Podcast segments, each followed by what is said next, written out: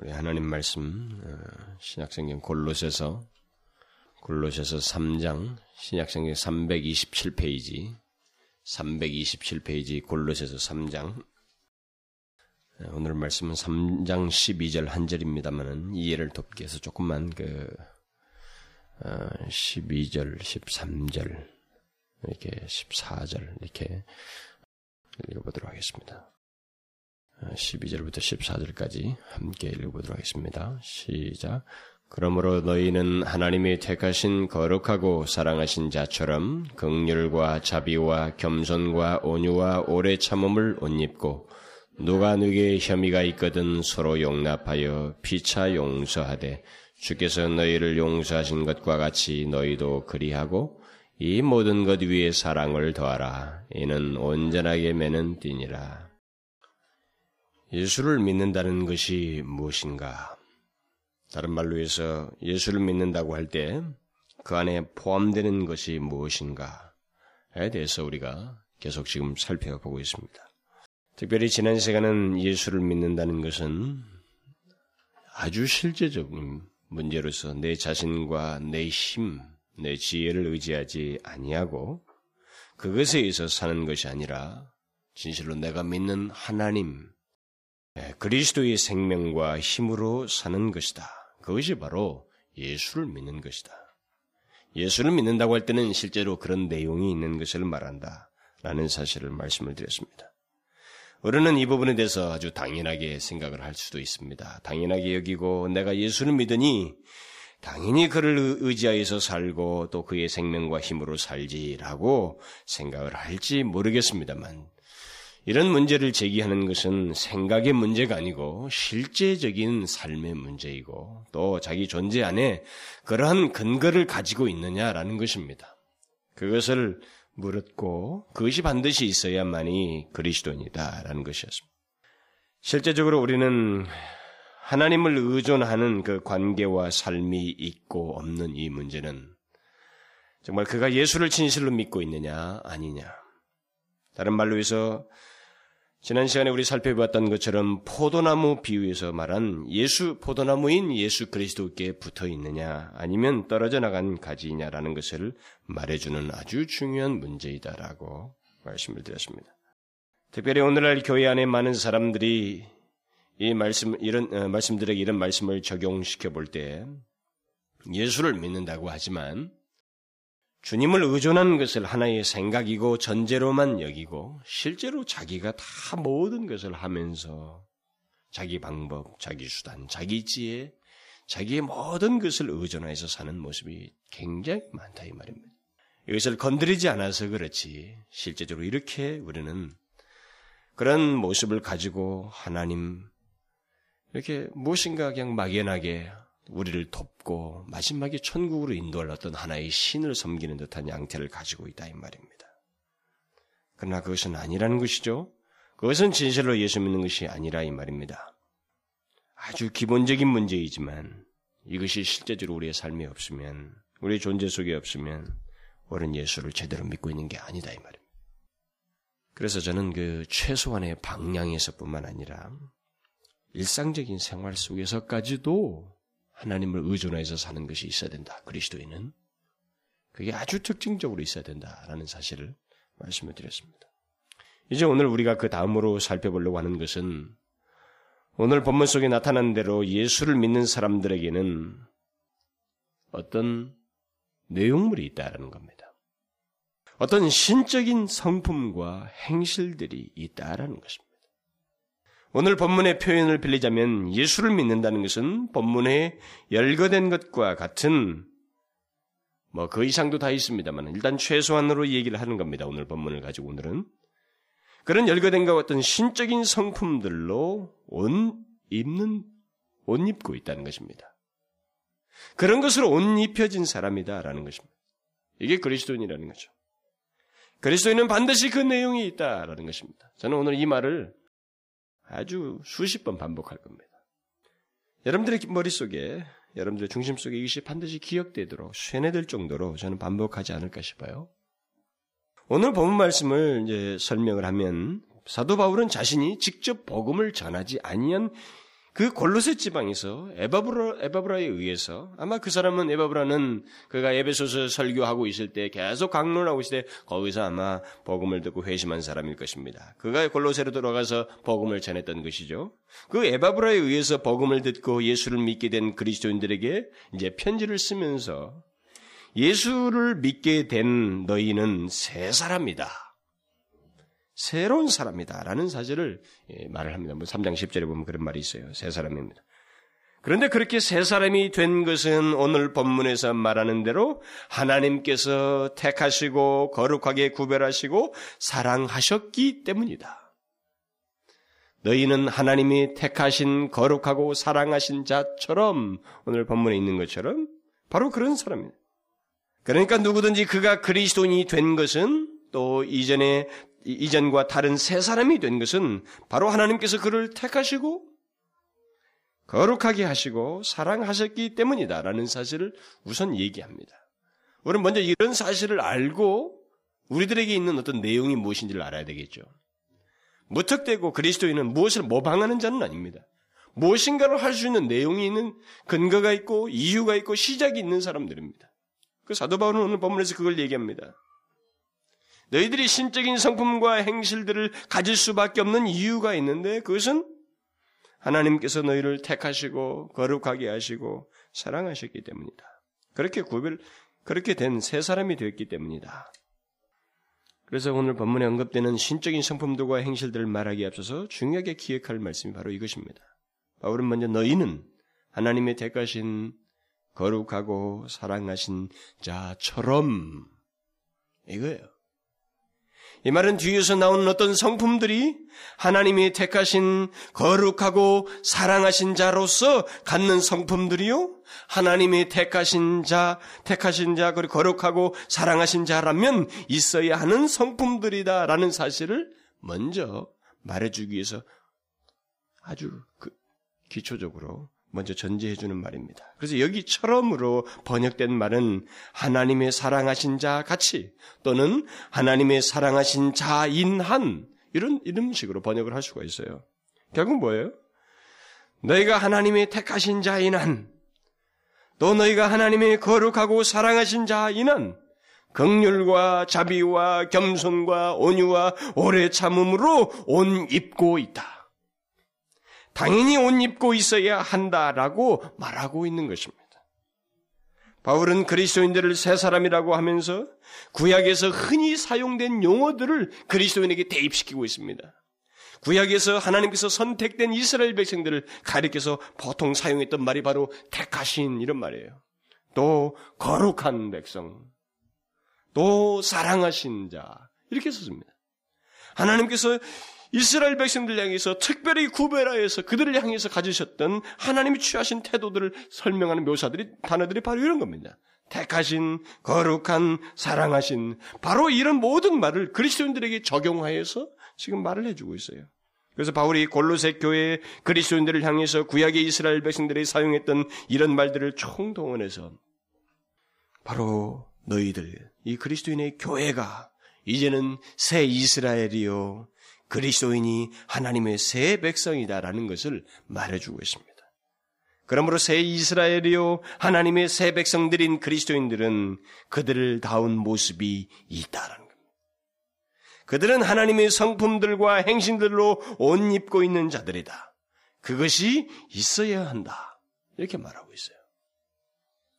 결국 예수 그리스도를 믿는 자에게는 부인할 수 없이 발견되는 어떤 성품들과 행실들이 있는데 여러분 우리는 이것을 음, 단순히 제가 오늘도 설, 이런 말씀을 설명을 하겠습니다만은 예, 충분히 좀뭐 상세히는 못해요. 오늘 사실 내용을 읽은 데까지 다 설명을 해야만이 더 충분한 설명이 되지만 길이상 오늘 12절 한 절만 가지고 설명을 하겠습니다만 여러분 이것을 단순히 설교라고 생각하지 말고 들어야 됩니다. 듣고 여러분들에게 조심스럽게 한번 생각해 보아야 돼요.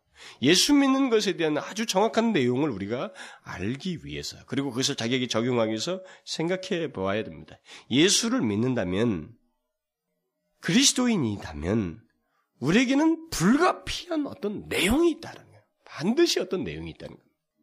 그것을 바울은 오늘 본문에서 다섯 가지를 언급하고 있습니다만 사실상은 뒤이은 구절에서 또 다른 것들을 계속 첨가해서 말하고 합니다. 뭐 용납하는 거 서로, 용서하는 거, 사랑, 그리스도의 평강 이런 것 등등을 계속 연구합니다. 오늘은 그 뒷구절에 서 있는 언급되는 거 있는까지는 살피지 않겠지만 오늘 본문에서 말하는 이 최소한의 것만 가지고도 충분히 제가 그리스도인에게 있는 그가 새 사람인 한 그에게 있는 것이 무엇인지를 설명하기에 충분해요. 그러니까 어떤 여러 성품들을 열거하는 게 그게 중요한 게 아니라는 거죠. 중요한 것은 이전의 내 본성과 다른 성품, 신적인 성품이 그리스도인에게는 반드시 있다는 겁니다. 이것을 제외시키고 설명할 수 없다는 거예요. 하나님의 택하신 거룩하고 사랑하시는 자인 한 그들에게는 하나님의 어떤 성품들과 행실들이 그들에게 옷 입혀서 나타나게 되어 있다는 겁니다. 나타난다는 겁니다. 이것은 굉장히 중요합니다. 오늘날 많은 그리스도인들이 이런 부분에 대해서 그냥 대충 생각하고 아주 막연하게 아주 추상적으로 그냥 생각하지만 굉장히 실제적이고 그리고 현실적이에요. 다섯 가지 성품과 이 행실들만 얘기해도 예수를 믿는 사람들에게 있는 아 성품이 무엇이다. 그에게 있는 독특한 것이 무엇이다. 내용물이 무엇이다라는 것을 충분히 설명할 수가 있어요. 그런데 그런 여기서 설명하는 이런 새로운 성품과 이 행실들은 타락한 인간의 본성에서는 스스로 가질 수 없는 것들입니다. 이것은 모두 하나님으로부터 기인하는 것이고 예수를 믿는 자가 아니면 옷 입을 수 없는 것들이에요. 그러니까 분명히 구별을 짓고 있습니다. 그래서 사도 바울은 여기서 택하신, 거룩한, 사랑하시는 자인 한 이런 것이 옷 입혀 있다고 하는 것. 그리고 앞에서도 새 사람으로서 옷 입혀진 이런 내용들을 말하고 있습니다. 이 구분을 우리가 가질 수 있어야 됩니다. 예수 믿는 사람과 예수 믿지 않는 사람 사이 구별이 없는 것처럼 생각해서는 안 되는 것입니다. 반드시 구별이 있어요. 반드시 구별이 있습니다. 그러므로 예수를 믿는 것과 그의 성품과 그러니까 그리스도의 성품과 행실을 갖는 것은 깊은 연관을 가지고 있다는 거죠. 오늘 본문에서도 말하는 것처럼 정령 우리가 하나님의 택하신 거룩하고 사랑하시는 자인한 바로 그런 자와 같은 성품과 행실이 있어야 한다. 분리시켜서 생각할 수 없다라는 겁니다. 우리의 존재와 삶 속에서 그런 것을 따로 떼어서 설명할 수 없다는 거죠. 그리스도인이라면. 예수를 믿으면서도 자신들 안에서 감출 수 없이 있어야 하는 그리고 나타나야 하는 하나님의 성품들과 행실들 중에 대해서 행실들에 대해서 만약 우리가 아는 바가 없이 마치 자기의 유익을 위해서 예수를 믿고 교회를 다니려고 하는 사람들은 오늘 본문을 통해서 다시 한번 예수를 믿는 것이 무엇인지를 진단을 해야 돼요. 예수를 믿는다는 것은 그저 이 세상 사람들처럼 자연적인 본성에 따라서 조금 더 절제하면서 다른 사람과 조금 뭔가 노력을 더 하는 정도가 아닙니다. 이것을 잘 생각하셔야 됩니다. 아무런 내적인 변화가 없이 내용물이 없이 자신의 성품, 성품만을 가지고 그 인간적인 본성만을 가지고 살아가는 그런 존재가 아니라는 것입니다. 아니에요. 예수를 믿는다는 것은 분명히 우리가 믿는 예수 그리스도, 우리가 믿는 하나님, 그분의 것이 우리에게 있어야 됩니다. 그분의 성품이 있어야 돼요. 그분의 행실이 원하시는 그 성품에 의해서 우러나오는 행실이 내적으로 외적으로 우리에게 있어야 돼요. 그게 그리스도입니다. 오늘날 교회와 이 많은 그 교회 안에 많은 사람들이 이런 것들을 분리해가지고 어떤 신적인 이런 성품들을 가지고 있는, 있어야만 하는 그것이 드러날 수밖에 없다는 이런 사실에 대해서 알지 못한 채 예수를 믿으려고 하는 것은 사실 우리 시대를 그 정의해 주는 거예요. 우리 시대가 우리 우리의 교회가 우리 그리스도인들의 상태가 어떤 상태에 있는지를 말을 해 주는 것입니다. 이런 신적인 성품들은 분명히 하나님에 의해서 주어지는 것이고 변화된 사람들에게 있는 것입니다. 물론 이 성품들은 하나님의 신적인 성품들이 그리스도인들 안에 있다고 했을 때 그것은 어느 정도 정도 차이는 있습니다. 각각 정도 차이가 조금씩 사람마다 있을 수 있어요. 그러나 분명한 것은 현재 예수를 진실로 내가 믿고 있다면 그가 하나님의 택하신 백성이요 그리스도인이라면 그는 하나님의 성품과 생, 그 행실을 옷 입고 있는 분명한 증거가 있다라는 것입니다. 어떤 정도, 그 정도상의 차이는 있겠지만 그 정도는 나타난다는 것입니다.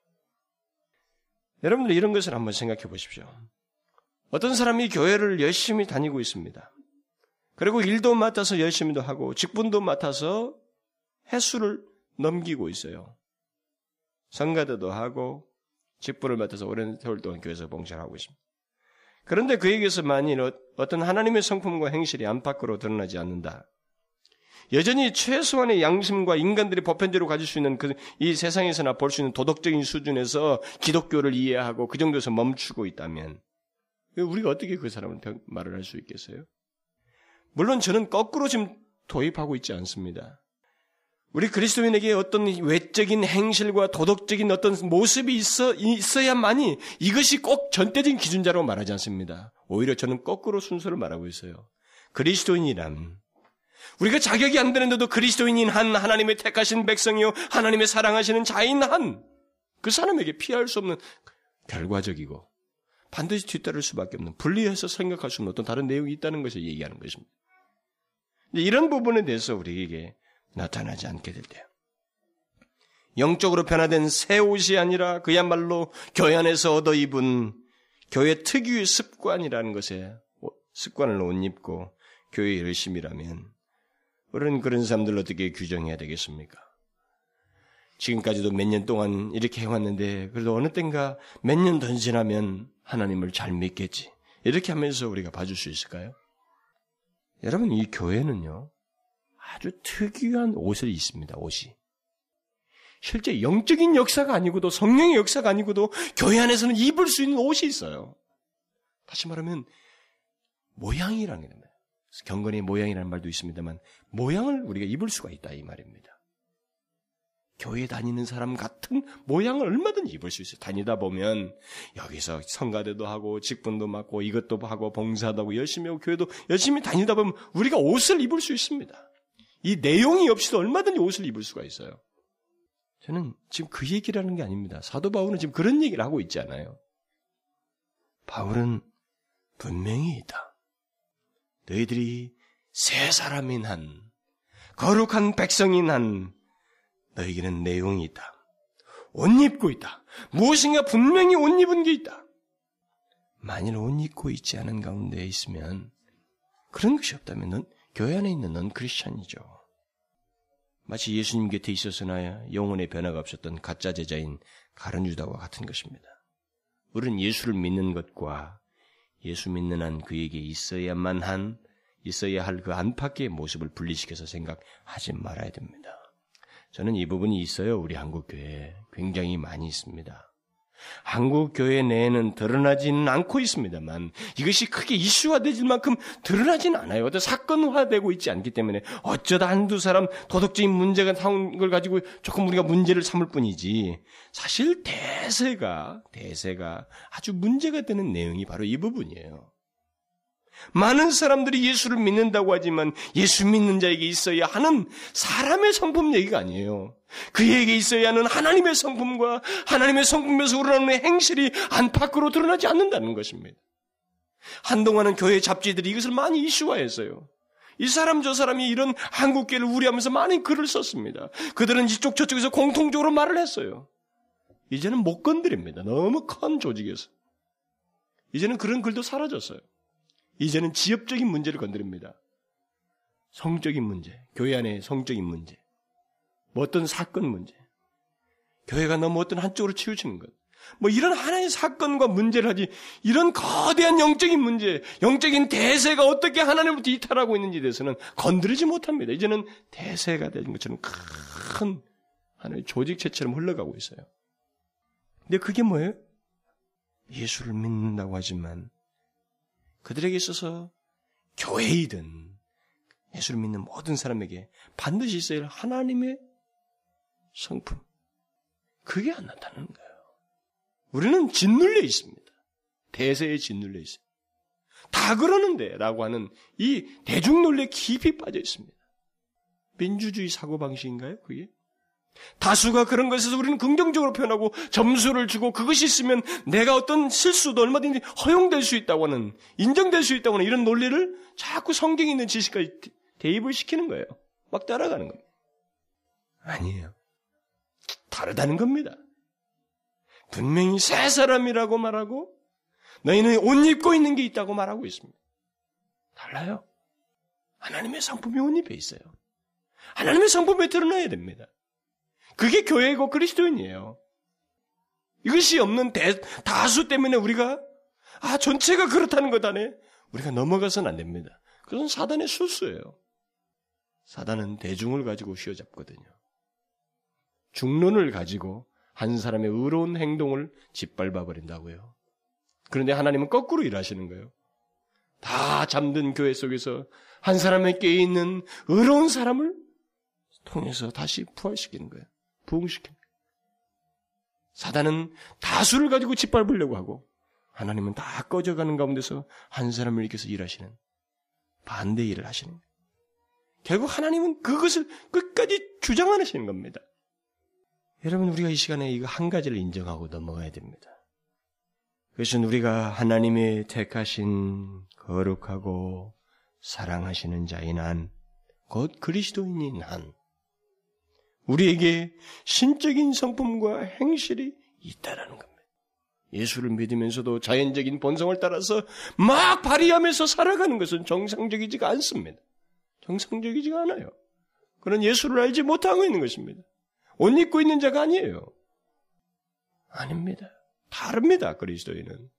천국 백성은 달라요. 하나님 나라에 속한 백성은 다릅니다. 영광스러운 하나님 나라에 들어갈 사람들은 달라요. 이 땅에서부터 그것이 그들 가운데 구별되어서 나타나고 그것이 드러납니다. 훈련되어져요. 여러분, 제가 설교자로서 한 가지 고백할까요? 이런 취약, 이런 유혹이 하나 설교자에게 찾아옵니다.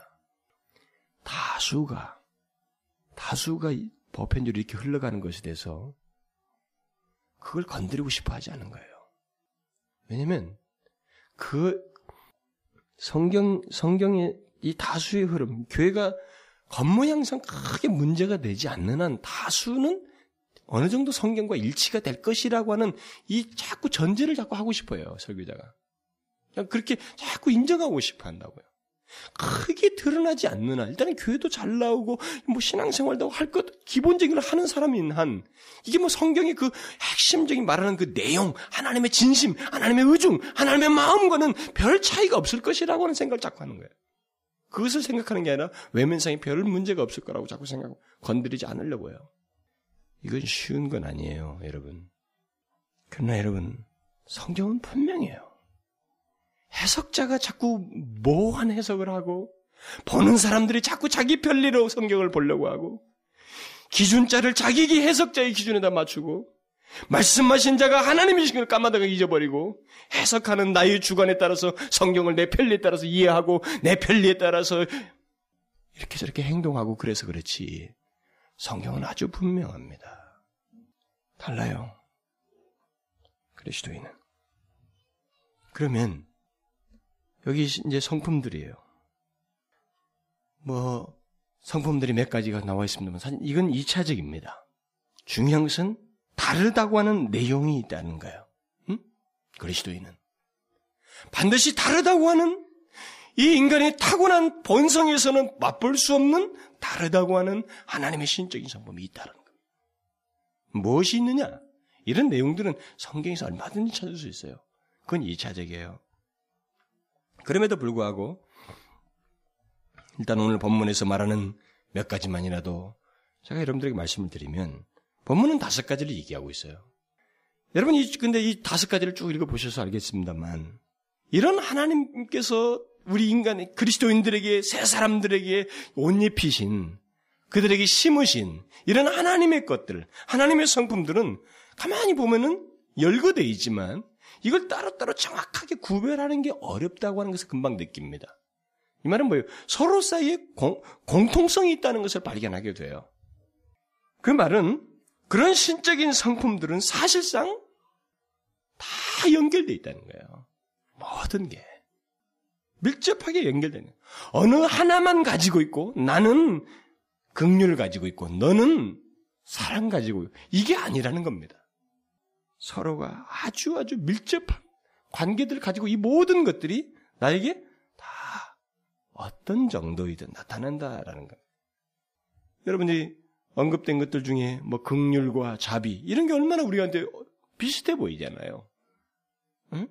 영어를 아는 사람들도 영어로 표기됐어도 별 차이를 못 느낍니다. 그 사람들이 영어 가지고도 그것이 말한 원어의 본래 뜻은 헬라라든가 그 배경에 있는 그 단어가 쓰였던 걸 좀 보면은 조금 더 깊이 알까? 별 차이가 없어요. 쉽게 구분할 수가 없습니다. 성경에서 보면 이 극률과 자비가 가끔 병행돼서 같이 언급되는 거예요. 결국 무슨 말이에요? 물론 성경이 그렇게 썼을 때는 약간의 구분점을 두고 하는 말이지만 유사하다는 겁니다. 공통성이 많다는 거죠. 결국 극률이 있는 사람은 분명히 자비로울 것이라 이 말입니다.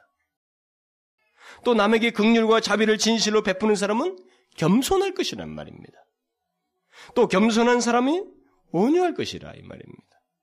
또 온유한 사람이야말로 오래 참을 수 있는 사람이다라는 겁니다. 하나님의 성품들은 모두 이런 공통성이 있기 때문에 사실 얼마든지 뭐 더 첨가적인 내용들을 덧붙여서 말할 수 있어요. 그러나 분명한 것은 다 어떤 걸 덧붙이든 다 연결되어 있다는 공통성이 있다는 게 공통 분모들이 다 있다는 겁니다. 이런 것을 가장 잘 설명해 주는 게 성령의 아홉 가지 열매예요. 성경이 그 성령의 아홉 가지 열매를 분명히 다르게 단어를 아홉 개를 구분했는데도 불구하고 열매는 성령의 아홉 가지 열매는 해놓고 열매를 단수로 표기하는 거예요. 열매는 아홉 가지 양태인데 열매는 마치 하나처럼 단수로 표시를 해줘요. 그것은 신적인 열매들, 그런 신적인 성품들은 아홉 개가 되든 열 개가 되든 결국 한 가지라는 겁니다. 누구에게나 우리에게서 다 드러날 수 있는 것들이라는 겁니다. 따로따로 떼어낼 수 없이 서로 연결되어 있다는 것입니다. 이 말을 다른 말로 하면 신적인 성품들인 사랑이 있다면 다른 성품들인 자비, 양선, 충성 등이 연결돼서 함께 있다는 거죠. 하나님을 사랑하면 그에 대해서 충성하는 거예요. 그리고 누군가에게도 하나님 말씀을 따라 충, 그 말씀에 충성하는 일을 할 거라고. 결국 오늘 본문에 언급된 다섯 개도 바로 그런 면에서 생각해야 합니다. 그래서 덧붙일 수 있지만 이것만 가지고도 한번 우리를 우리 안에 있는 우리에게 옷 입히신 이런 성품들을 생각해 볼 필요가 있다는 거죠. 그리스도인에게는 극률이 있다는 겁니다. 여기 모든 성품들은 다 하나님의 성품들입니다만 이런 성품들이 우리에게 어떻게 주어져 나타나는지를 살펴보면 이 극률은 다른 사람의 불행과 고통을 위로하고자 하는 진실한 마음이에요. 이것은 속임이 없는 정서이고 진실한 내심입니다. 자, 잘 들으셔요. 이게 그리스도인에게 있다고 하니 우리가 살펴봐야 됩니다. 내 옆에 있는 사람, 다른 사람, 그가 누구이든 특별히 성경은 이런 말을 할때 형제들, 성도들에 대해서 일차적인 강조점을 두고 있습니다. 같은 형제들. 그 사람들을 향해서, 다른 사람을 향해서 그 사람이 가지고 있는 불행과 고통과 아픔을 그가 견, 힘들어하는 것에 대해서 위로하고자 하는 진실한 마음. 하나님을 믿는 그리스도인에게는 있다라는 겁니다.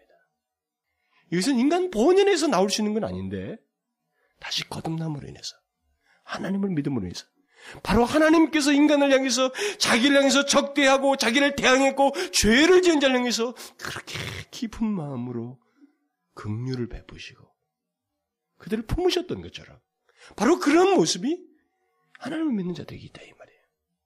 달라요. 바로 이런 것이 있기 때문에 누군가 나에게 유익을 주었기 때문이 아닙니다. 그 사람이 처한 불행과 고통을 보고 내 쪽에서 위로하고자 하는 마음 이게 극률이에요. 한번 생각해 보십시오. 이런 성품이 타락한 본성 속에서 나오겠어요? 누군가 자기를 위해서 희생하고 충성하고 어떤 유익을 주었었기 때문에 주은 것에 대해서 그, 그것으로 인해서 그건가 우리가 잘해주는 것은 엄격한 의미에서 성경에서 말하는 극률이 아니에요. 그런 정도의 태도는 예수를 몰라도 할 수 있습니다. 자기가 잘하니까 내가 잘해주는 것. 그건 할 수 있어요. 그 사람이 아유 근데 좀 불쌍하구나. 내가 생각 내가 나는 가지고 있는 저 사람은 없구나. 해서 내 쪽에서 뭔가를 베풀 수 있어요. 성경이 말하는 그거 아니에요. 하나님의 성품을 옷 입은 그리스도인에게서 나타나는 긍휼은 나의 유익과 상관없이 다른 사람의 불행과 고통을 위로하고자 하는 마음을 갖는 것입니다. 여러분, 이 조심할 게 우리 그리스도인은 조심할 게 바로 이거예요. 네가 나 이거 해주면 나 이게 하리. 이건 그리스도인의 긍휼이 아닙니다. 하나님의 신적 성품이 아니에요. 그리스도인들에게 심기워진. 너 이거 하면 나 이거 할게. 네가 좀 내 말을 들어주면 나도 네 말 들어줄 거야. 그거 아니에요. 그건 그들을 향한 진실한 긍휼이 아닙니다. 그건 이 세상에서 우리가 많이 많이 배우고 보고 들어온 거예요. 그냥 자연스럽게 터득된 겁니다. 그것은 새로운 것이 아닙니다. 그것은 신적인 것이 아니에요. 하나님으로부터 온 것이 아닙니다. 이걸 명심하셔야 돼요. 그리스도인인 한 바로 그의 아픔과 고통에 대해서 내 쪽에서 내 유익과 상관없이 위로하고자 하는 것. 그런 깊은 내심을 갖는 것입니다. 또 그리스도인에게는 자비가 있습니다. 이것은 자비라고 하는 것은 여기서 마음의 선함이에요. 음, 영어로는 kindness로 번역했어요. 그러니까 보통 성경에서 말하는 그 자비, 하나님의 성품으로서 자비 이 중에는 그의 선하심 이렇게 했던 그런 말입니다. 하나님은 선하신 분이셔요. 그러나 그의 자녀들 자녀들은 그 하, 자녀들은 결국 하나님의 백성된 자들에게 바로 이제 전혀 그들이 이런 선함을 받을 수 없는 자격이 없는데도 그들에게 선함을 베푸셔요. 그리고 실제로 이제 하나님의 자녀된 백성들이 이런 하나님의 선함을 알고 그걸 갖습니다. 결국 고린도후서도 보면은 이 고린도 성도들이 초대교회 성도들이 이 선함을 나타냄으로써 사람들에게 칭찬을 듣는 얘기가 나와요. 그러니까 세 사람에게는 이런 마음의 선함이 있다는 거예요. 그리스도인에게는 제가 구체적인 내용을 어떻게 문제를 조금 설명을 듣고 싶으면 뒤에 좀 첨가를 하겠어요. 일단은 그리스도인에게 있는 특징을 얘기하는 겁니다. 무엇이 있느냐라는 거예요. 내용물이 이걸 말을 하는 거예요. 마음의 선함이 있어요. 마음의 악함이 아닙니다. 마음의 그런 적대감이 아니에요. 그리스도인은 하나님이 가지신 그 선하심, 그런 모습을 가지고 있어요. 마음의 선함이 있습니다. 선하게 반응하고 싶어하는 그런 모습이 있어요. 그 다음 겸손입니다. 이건 문자적으로 번역하면 낮아짐이라고 번역할 수 있어요. 이 겸손은 앞에서 언급한 극률과 자비를 진실로 가진 사람에게서 분리시킬 수 없는 거예요. 왜냐하면 만일 극률과 자비, 자비가 겸손한 마음에서 베풀어지지 않는다면 그 극률과 자비라고 하는 것은 한낱 자기 자랑이 되는 거예요. 겸손한 가운데 하지 않으면 뭐 마치 한 수 위에서 내가 그냥 너 더 해줘. 그러니까 진실한 우러나옴이 아니라는 거죠. 마음의 선함도 아니고 아까도 말한 것처럼 그런 깊은 내심에서 나온 게 아니라고 하는 것을 말하기 때문에 결국 극률과 자비가 있는 사람에게 이 겸손은 분리해서 생각할 수가 없다 이 말이에요. 그러니까 이 부분에서 많이 걸리는 거예요. 이제 세상 사람과 그리스도인 사이 다른 겁니다. 더 특별히 구분되는 거죠. 그래서 한 청교도가 그랬어요. 겸손이 빠진 다른 모든 그리스도인들이 나타내는 모든 덕목들은 성경에서 말하는 덕목들은 불, 생각할 수 없다는 거죠. 그 바람에 나는 겨와 같다는 거예요. 겸손이 있어야 된다는 거죠. 모든 덕목들 속에는. 상당히 의미심장한 말이죠. 이 세상의 보편적인 모습은 남에게 좋은 일을 할 때, 또 선심을 베풀 때, 겸손보다는 자기 우월과 일종의 자기 자랑을 나타내요. 그, 그것을 기저에 깔고 합니다. 그런데 그것은 성경이 말하는 극렬과 마음의 사람도 아니고 하나님께서 인정하시는 게 아니라는 거죠. 그 모든 행위가 바람에 나는 겨와 같은 것이고 결국은 자기 자신을 과대평가해서 나오는 행동밖에 안 된다 이 말입니다. 그리스도인에게 있는 이 겸손은 하나님 앞에서 내가 어떠한 자인지를 알므로 해서 결국 그리스도인이에요. 그래서 그리스도인은 바로 그걸 알기 때문에 하나님 앞에서 내가 어떤 자인지를 알므로 해서 결국 하나님에 대한 하나님께 대한 겸손이 시작이 되어서 다른 사람을 향해서 갖는 거예요. 이 세상적인 가치 기준으로 내가 평가를 못 하는 거예요. 내가 아무리 다른 걸 가지고 있던들 하나님 앞에서 내가 극도의 죄인이고 멸망받을 수밖에 없는 그저 값없이 은혜를 입은 자이라고 하는 이 사실로 인해서 출발하는 것이기 때문에 그야말로 이 겸손은 우리가 그렇게 차별을 둘 수 있는 차별 두서 행동을 취하는 그런 게 아니라 이 말입니다. 그런 맥락에서 조나단 에드워드는 이 겸손이라는 항목만 따로 딱 떼요. 12가지 표지를 말하는데, 그리스도인들에게 있는 12가지 참된 표지를 말하는데, 그 중에 무슨 온유, 뭐 이런 거 하나도 언급 안 해요. 겸손을 딱 언급합니다. 이것이 없으면 그리스도인의 참된 정서를 갖고 있지 않은 것이 그리스도인이 아니라는 식이 말하고 있습니다. 굉장히 중요하게 강조해요, 그 사람은. 이게 청교도들이 했던 거예요. 그러니까 우리는 겸손하면, 아, 조금 낮추는 거, 이렇게 생각하는 그게 아니고, 하나님을 믿는 자에게 있어 겸손이 모든 부분에서 연결된다는 거예요. 그러니까 굉장히 중요한 덕목이다 이 말입니다. 하나님을 알므로 해서 나타나는 것이니까. 여러분들이 겸손이 구체적으로 무엇이냐에 대해서는 제가 이 시간에 설명할 수가 없죠. 더 상세한 내용들 많이 할 것이 있습니다만. 그러나 여기서 강조하는 것은 뭡니까? 분명히 하나님을 알고 마음에서 우러나오는 자신을 낮추는 것이 있다는 겁니다. 그래서 주님께서 그러잖아요. 자기 죽기까지 복종하신 것을 얘기하면서 나를 봄 너희 안에 이 마음을 품으라. 어? 곧 그리스도 예수의 마음이니. 주님 자신을 모델로 제시하는 거예요. 그 다음 그리스도에게 있는 신적인 성품은 온유입니다. 여기 온유는 우유부단함이나 어떤 연약함 같은 것을 말하는 게 아닙니다. 이것은 다른 사람들로부터 불쾌한 일을 당했을 때, 또 격분케 했을 때, 유순하게 반응하는 것입니다. 해를 가하기보다는 그 해를 당하는 거예요. 많은 그리스도인들이 물론 저를 비롯해서 그랬습니다. 이런 온유를 아주 쉽게 다루고 있지만 그냥 이런 것은 생각지 않아도 되는 것처럼. 근데 놀랍게도 사도 바울은 여기서 딱 지적해요. 그리스도는 그것을 옷 입고 있다는 거죠. 이것은 다른 사람에 대한 배려와 함께 자기의 권리를 기꺼이 포기하는 것을 말합니다. 이것은 바로 예수님께서 나타내신 성품이고 또 주님께서 그랬어요. 나는 마음이 온유하고 겸손하니 내게 배워라. 주님께서 이 온유함을 어떻게 나타내셨어요? 자신을 향해서 비난하고 해하는 무리들, 심지어 십자가를 지게 하고 십자가에 처형을 하는 그들을 향해서 주님은 유순하게 반응해요. 응? 그리고 해를 가하기보다는 그 해를 당합니다. 그러면서 자신을 못 박는 자들 향해서 저들을 용서해 달라고 하는 간구를 드려요. 우리는 그런 주님을 연약했다고 말할 수 없습니다. 오히려 그는 강하신 분이었어요. 응? 그의 온유함은 그야말로 모든 것을 이기는 강함이었습니다. 본문에서 그리스도는 바로 그리스도인은 바로 그런 온유를 옷 입은 자이다. 연약한 것이 아니에요, 이것은. 정작 강한 것입니다. 그 다음 마지막으로 그리스도에게 있는 신적 성품은 오래 참음입니다.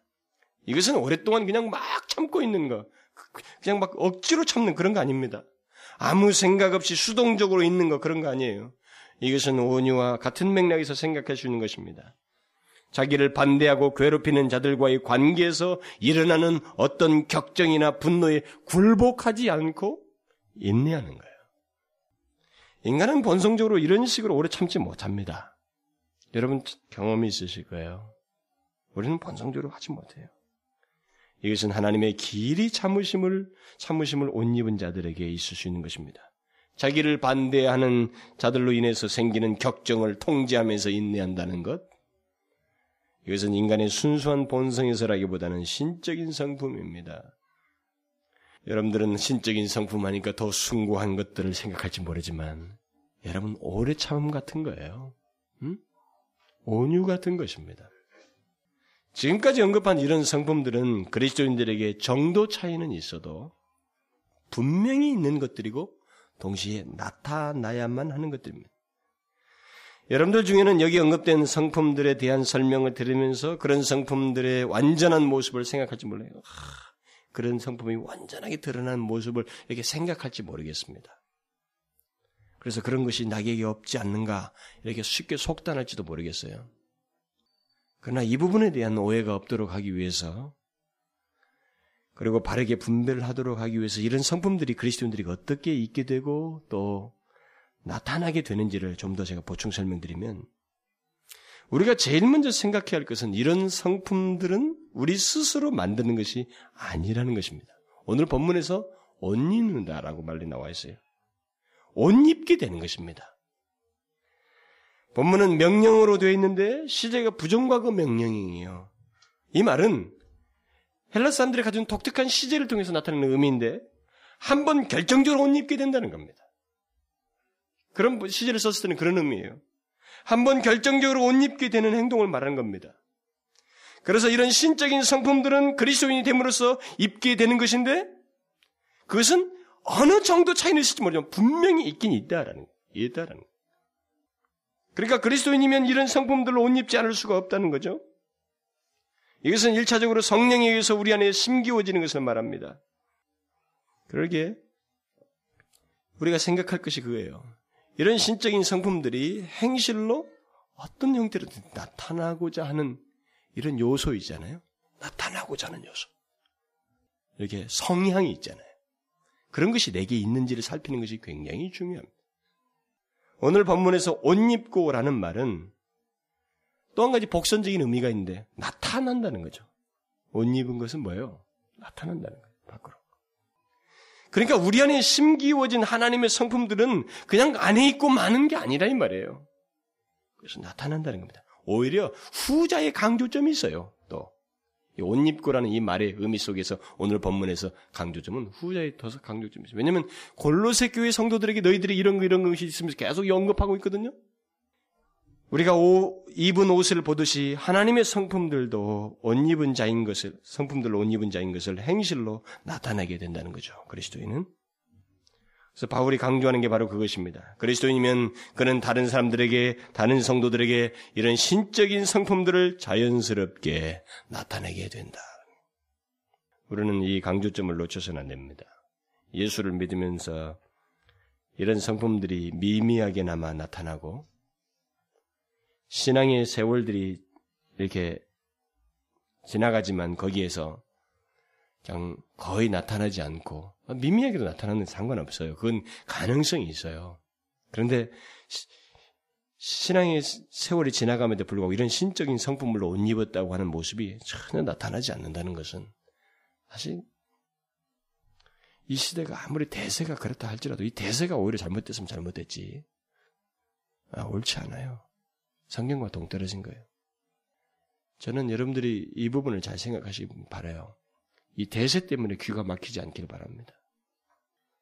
사단은 유행과 문화와 대세를 가지고 사람을 바꾼단 말이에요. 우리 그리스도인들을 유혹한다 이 말입니다. 만일 그렇다면 해를 거듭함에도 불구하고 이런 것들이 전혀 자기에 나타나지 않는다면 세상 사람이나 하나도 다를 바 없는 그 본성에서 멈추고 있다면 그는 예수를 아주 잘못 잘못 믿고 있는 거예요. 저는 완전한 상태를 말하고 있지 않습니다. 이런 성품들이 완전하게 드러나는 걸 말하고 있지 않아요. 사람마다 조금씩 달라요. 다를 수 있습니다. 그러나 어느 정도이든 내 본성에 의한 것이 아닌 하나님, 순전히 하나님으로부터 기인한 성품들의 행실이 나타난다는 거예요. 그리스도인은 나타날 수밖에 없다.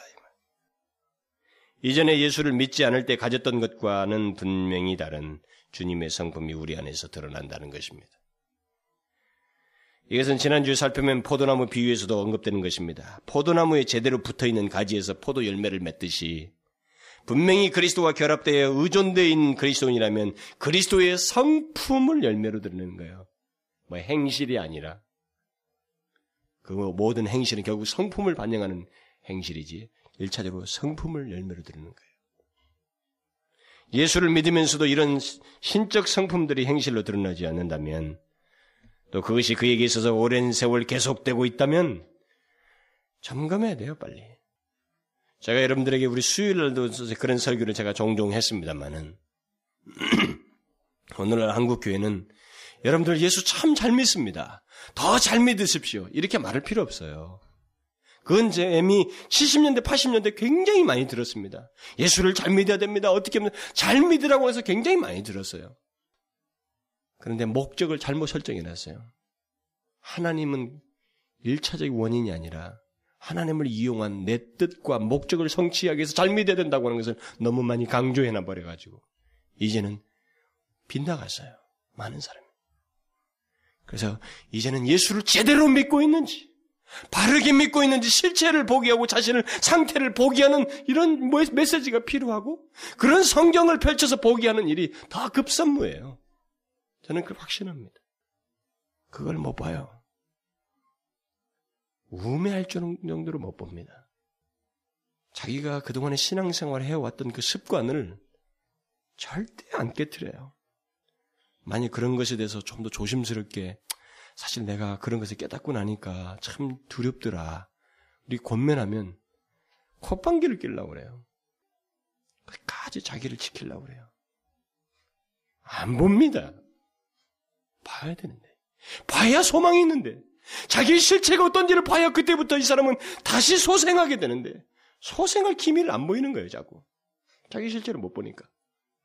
지금까지 해왔던 자기 생각과 자기 판단과 신앙 습관이 옳다고 여기는 거예요. 물론 옳은 사람이 있지요. 그러면 이런 신적인 성품들이 구체적으로 어떻게 나타나는지 이런 것에서 여러분들이 알고 싶다면 저는 한 가지만 말씀드리고 싶어요. 신적인 성품들이 나타남은 성령의 역사와 관련되어 있습니다. 그러니까 이런 성품들이 나타나도록 성령께서 역사하시는 방식이 있어요. 그것은 보편적으로 하나님 말씀을 통해서요. 자, 여러분 보십시오.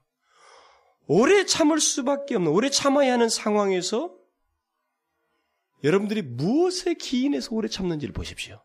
음? 아주 자연적인 본능을 가지고 오래 참습니까?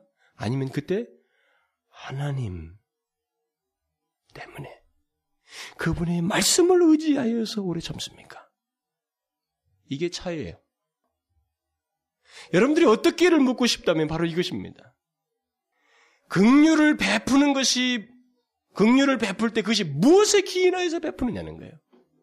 하나님 때문에 하나님이 동기가 되어서 그의 말씀에 의해서 긍휼을 베풉니까? 그렇다면 그 사람은 그리스도인이에요.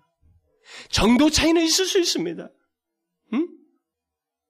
긍휼, 자비, 겸손, 온유 이런 부분에서 완전치 못할 수 있어요. 중요한 것은 그런 것에 대해서 그래도 겸손하려고 온유하려고 하는 것이 그 상황에 부딪혔을 때 그렇게 하는 것이 하나님을 인하여서 그의 말씀을 인하여서 하느냐 그렇지 않느냐에 따라서 나뉘게 되는 거예요.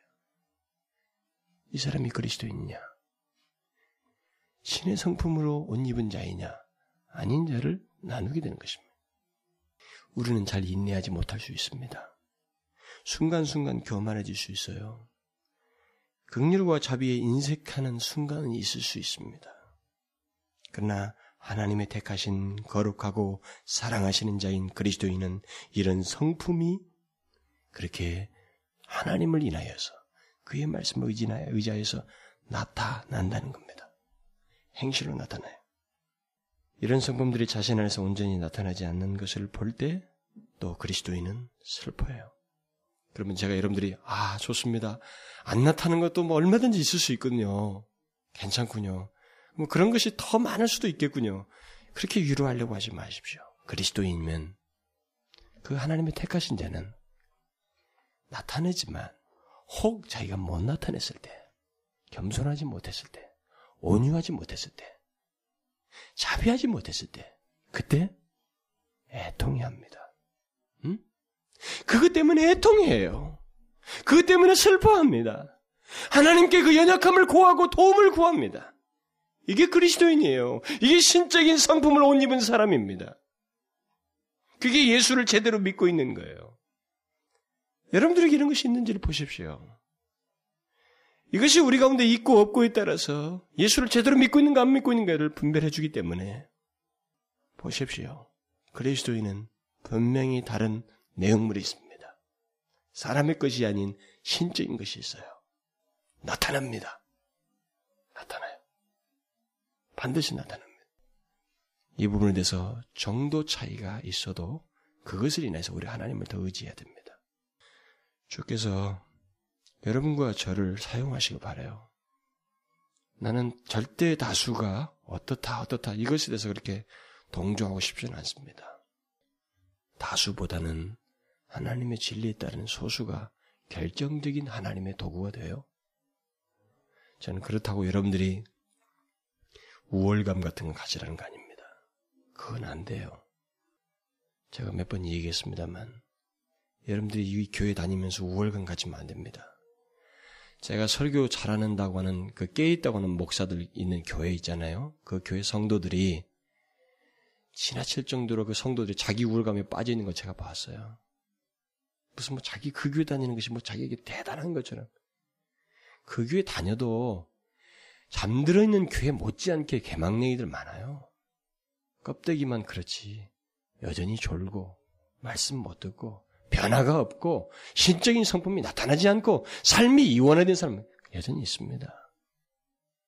어느 교회에 소속되어 있다는 거? 어떤 목사가 자기에게 유익하고 바른 소리를 하고 정상적인 설교를 한다. 그것 자체는 아무 의미가 없어요. 그것을 인해서 여러분들에게 실제적인 유익이 있어요? 변화가 있습니까? 그것 때문에 하나님을 잘 믿고 있어요? 그것 때문에 영적인 역사가 우리 가운데 있고 있느냐는 거예요. 그게 더 중요합니다. 여러분 잊지 마십시오. 어쨌든 하나님께서 참으로 예수를 온전히 믿는 사람, 몇 사람이라도 소수를 통해서 일하시는 것이 있, 어야 되는데 이 시대에 주께서 우리를 사용하셨으면 좋겠어요. 여러분과 우리 교회와 우리 모두를 말이죠. 기도합시다. 살아계신 하나님, 도무지 누군가를 사랑할 수 없는, 도무지 누군가에 대해서 자비와 긍휼을 베풀 수 없는, 그저 나 자신만을 위해서 설 수밖에 없었던 그런 저희를 사랑하시고 택하시고 거룩하게 구별하셔서 우리의 것이 아닌 하나님 자신의 것을 우리 가운데 옷 입히시사 그것을 이 시대 속에서 드러나게 하시고